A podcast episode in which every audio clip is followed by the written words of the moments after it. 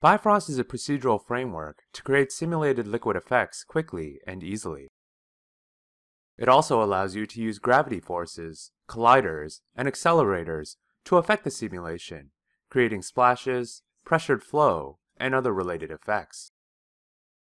In this movie, we'll use a primitive object as both a liquid emitter and accelerator to create a jet of water from the deluge gun on this fire truck. Make sure to set the current project to the provided scene folder, then open the file Fire Truck Spray Start. This scene features a fire truck responding to a distress call. Its animated deluge gun is assigned to an animation layer, currently muted,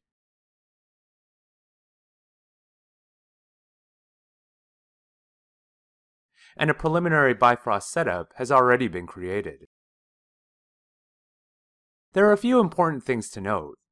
First, although Maya's default working units are such that 1 unit equals 1 centimeter, this scene is actually built assuming a scale of 1 unit to 1 meter. This is the default scale of Bifrost, which ignores Maya's working units. It also ensures that the Bifrost liquid container node's default gravity magnitude value of 9.8 and the emitter's Bifrost liquid density value of 1000 don't need to be changed. Also note that our current renderer is set to viewport 2.0, the only renderer where Bifrost effects are visible. Finally, the scene already contains a hidden water spray emitter geo object, located within the deluge gun, which is emitting our Bifrost liquid.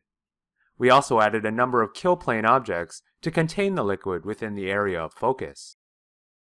For more information on how to set up a simulation like this from scratch, refer to the Creating a Body of Water simulation using Bifrost tutorial series. Before we play through the simulation, go to the Animation Preferences and make sure playback speed is set to play every frame, and max playback speed is set to free. This ensures solving accuracy by forcing Bifrost to evaluate each and every frame, as opposed to skipping a few in order to maintain a given frame rate. Also, we don't want Maya to constrain the playback speed at this point by imposing a specific FPS. Play the simulation. Maya begins filling the scratch cache, which you can track the progress of by selecting the Bifrost node. Green denotes the frames within the cache that have already been processed, while yellow represents frames yet to be processed by Bifrost. If you scrub the time slider, you'll notice that Maya doesn't seem to generate any particles. Select the Bifrost node. In the Bifrost Liquid Container tab, the Master Voxel Size attribute controls the base resolution for the liquid simulation. At this scale, Master Voxel Size is much too large to be emitted by such a small emitter. Change its value to 0.005, then rewind and play the simulation again to regenerate the cache.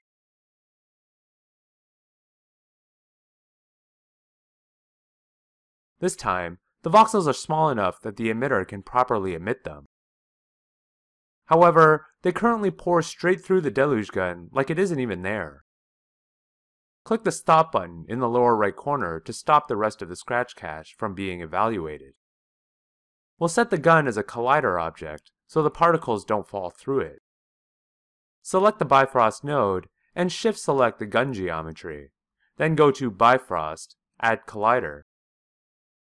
Rewind and play the animation.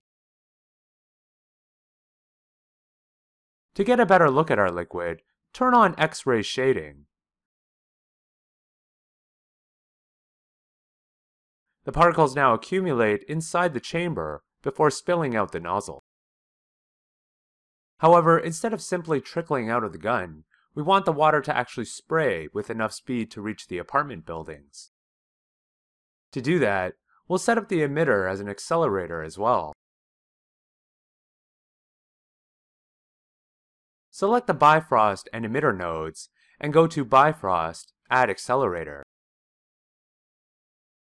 This connects the emitter to a new shape attribute notifier node and adds a new acceleration section to the emitter's shape node. Increase the power of the spray by setting the direction magnitude attribute to 250. Based on the current direction vector, the particle sprays straight up. We would prefer it sprays at the same angle as the deluge gun. The gun is currently pointing in the negative x direction and rotated 60 degrees, as per the rotation of the emitter. Using trigonometry, we can determine that the y direction is 1 over tan 60. So set it to negative 1, 0.577, 0. Play the simulation again.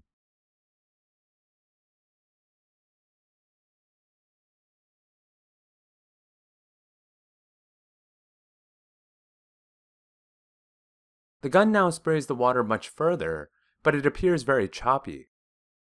This is because the simulation generates new liquid too slowly relative to the particle flow.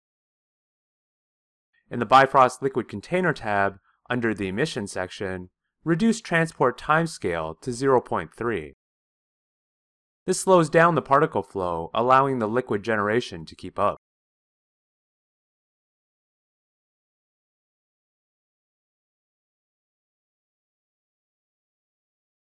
Next, notice how condensed the spray is. In real life, we would expect the water to disperse a little more. To fix this, we're going to break some of our particles away from the main liquid body into droplets. In the Emission Artistic Attributes section, the Droplet Threshold attribute assigns each particle a droplet score based on its distance to its surrounding particles. If the score is higher than the threshold, that particle is converted to a droplet. Since we want to increase the number of droplets in our simulation, lower this value to 0.5. Play the simulation again.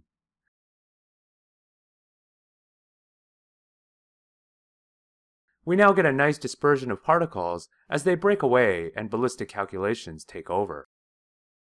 You'll also notice that your simulation evaluates faster than before. This is because these droplets are calculated as ballistics, which is significantly simpler compared to liquid simulation evaluations.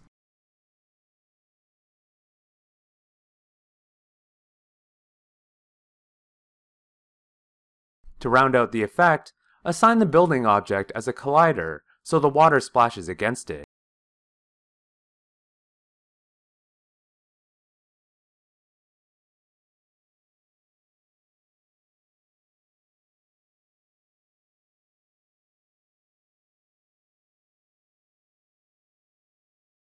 So far, our simulation works so long as the deluge gun remains stationary.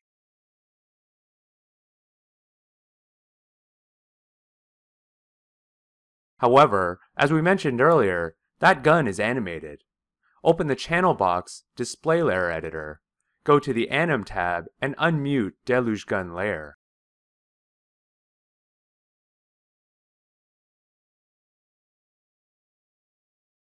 Starting at frame 72, the deluge gun rotates to point to another building.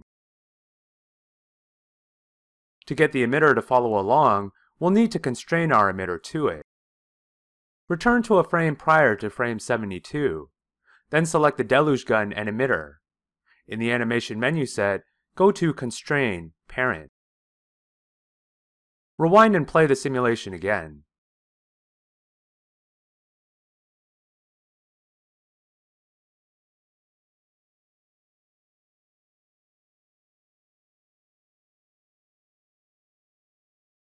The emitter moves along with the deluge gun, though the water begins spraying at a crooked angle. Recall that we set our emitter's acceleration direction to a vector matching the emitter's initial rotation. However, that vector is in world space, not relative to the accelerating object. Thus, we actually need to alter this vector as the deluge gun rotates. Select the emitter object and open the node editor.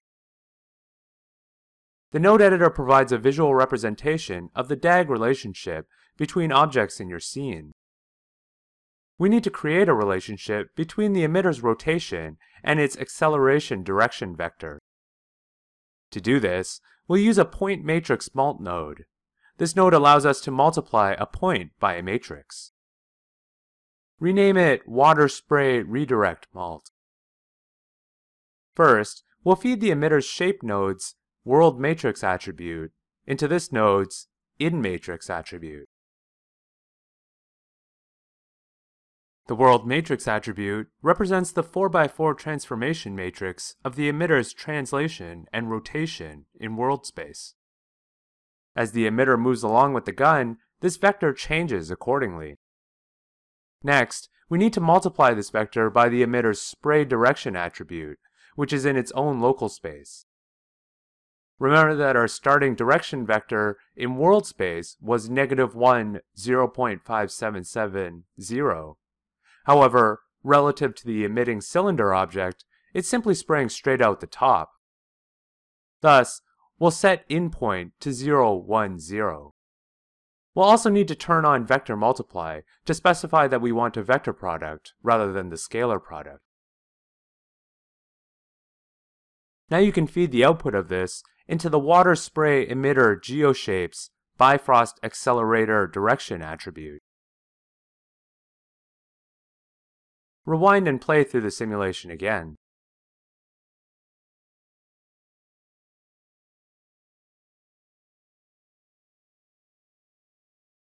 This time, the water shoots straight out the nozzle no matter what direction it's facing.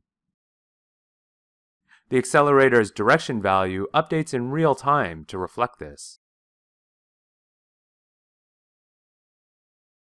Notice that the values from frames 1 to 72 aren't quite the same as the original values that we started with. This is okay, because our new values fall along the same vector as the old values we had, so they're considered the same in the context of direction.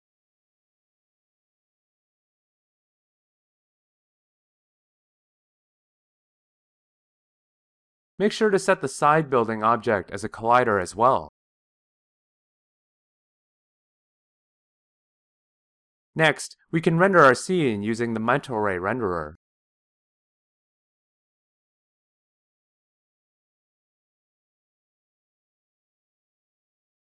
Except the renderer doesn't look anything like our spray. Instead, it just looks like a pitiful little stream. The problem is that right now Maya is actually rendering the voxelized isosurface. This is the default behavior when particles or voxels are being displayed in the workspace. You can double check this by going to the Bifrost Shape tab and switching the simulation display from particles to voxels. Where did the spray go? Remember that we modified the droplet threshold to create more droplets, which resulted in the wider spray. But by definition, droplets are particles that have broken out of the voxel surface, so it makes sense that they aren't displayed when showing voxels. To see what our liquid really looks like, we'll need to look at the Bifrost mesh. Go to the Bifrost meshing section and click Enable. Hide the Bifrost node to make sure the isosurface doesn't appear in the renderer, then render the scene again.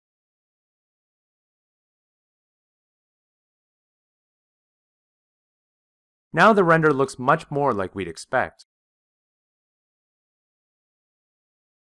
You can adjust the attributes in the Bifrost Meshing section to change the look of the liquid mesh. For example, increasing the droplet reveal factor and resolution factor, or decreasing the kernel factor, results in a sharper looking liquid that retains more detail at the expense of longer computation time.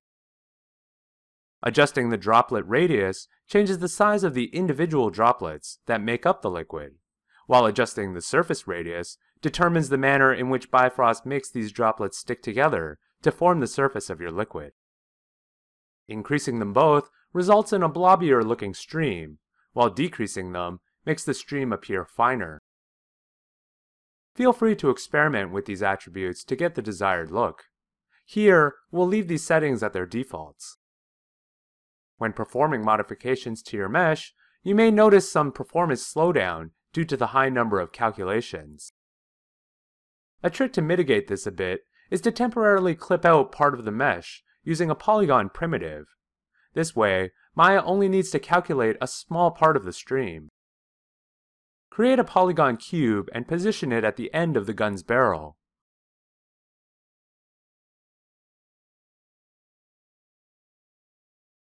Rename the cube Spray Clip Geo, then hide it.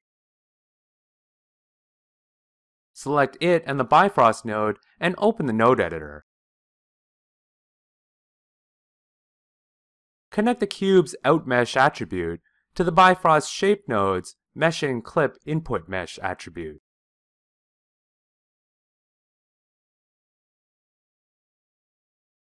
Now Maya only generates the liquid mesh that falls within the cube's boundaries. This allows you to adjust the Bifrost meshing properties much more quickly. Note that to update the clipping mask, you'll first need to break the connection between the cube and Bifrost node first. Then transform the primitive before reconnecting them.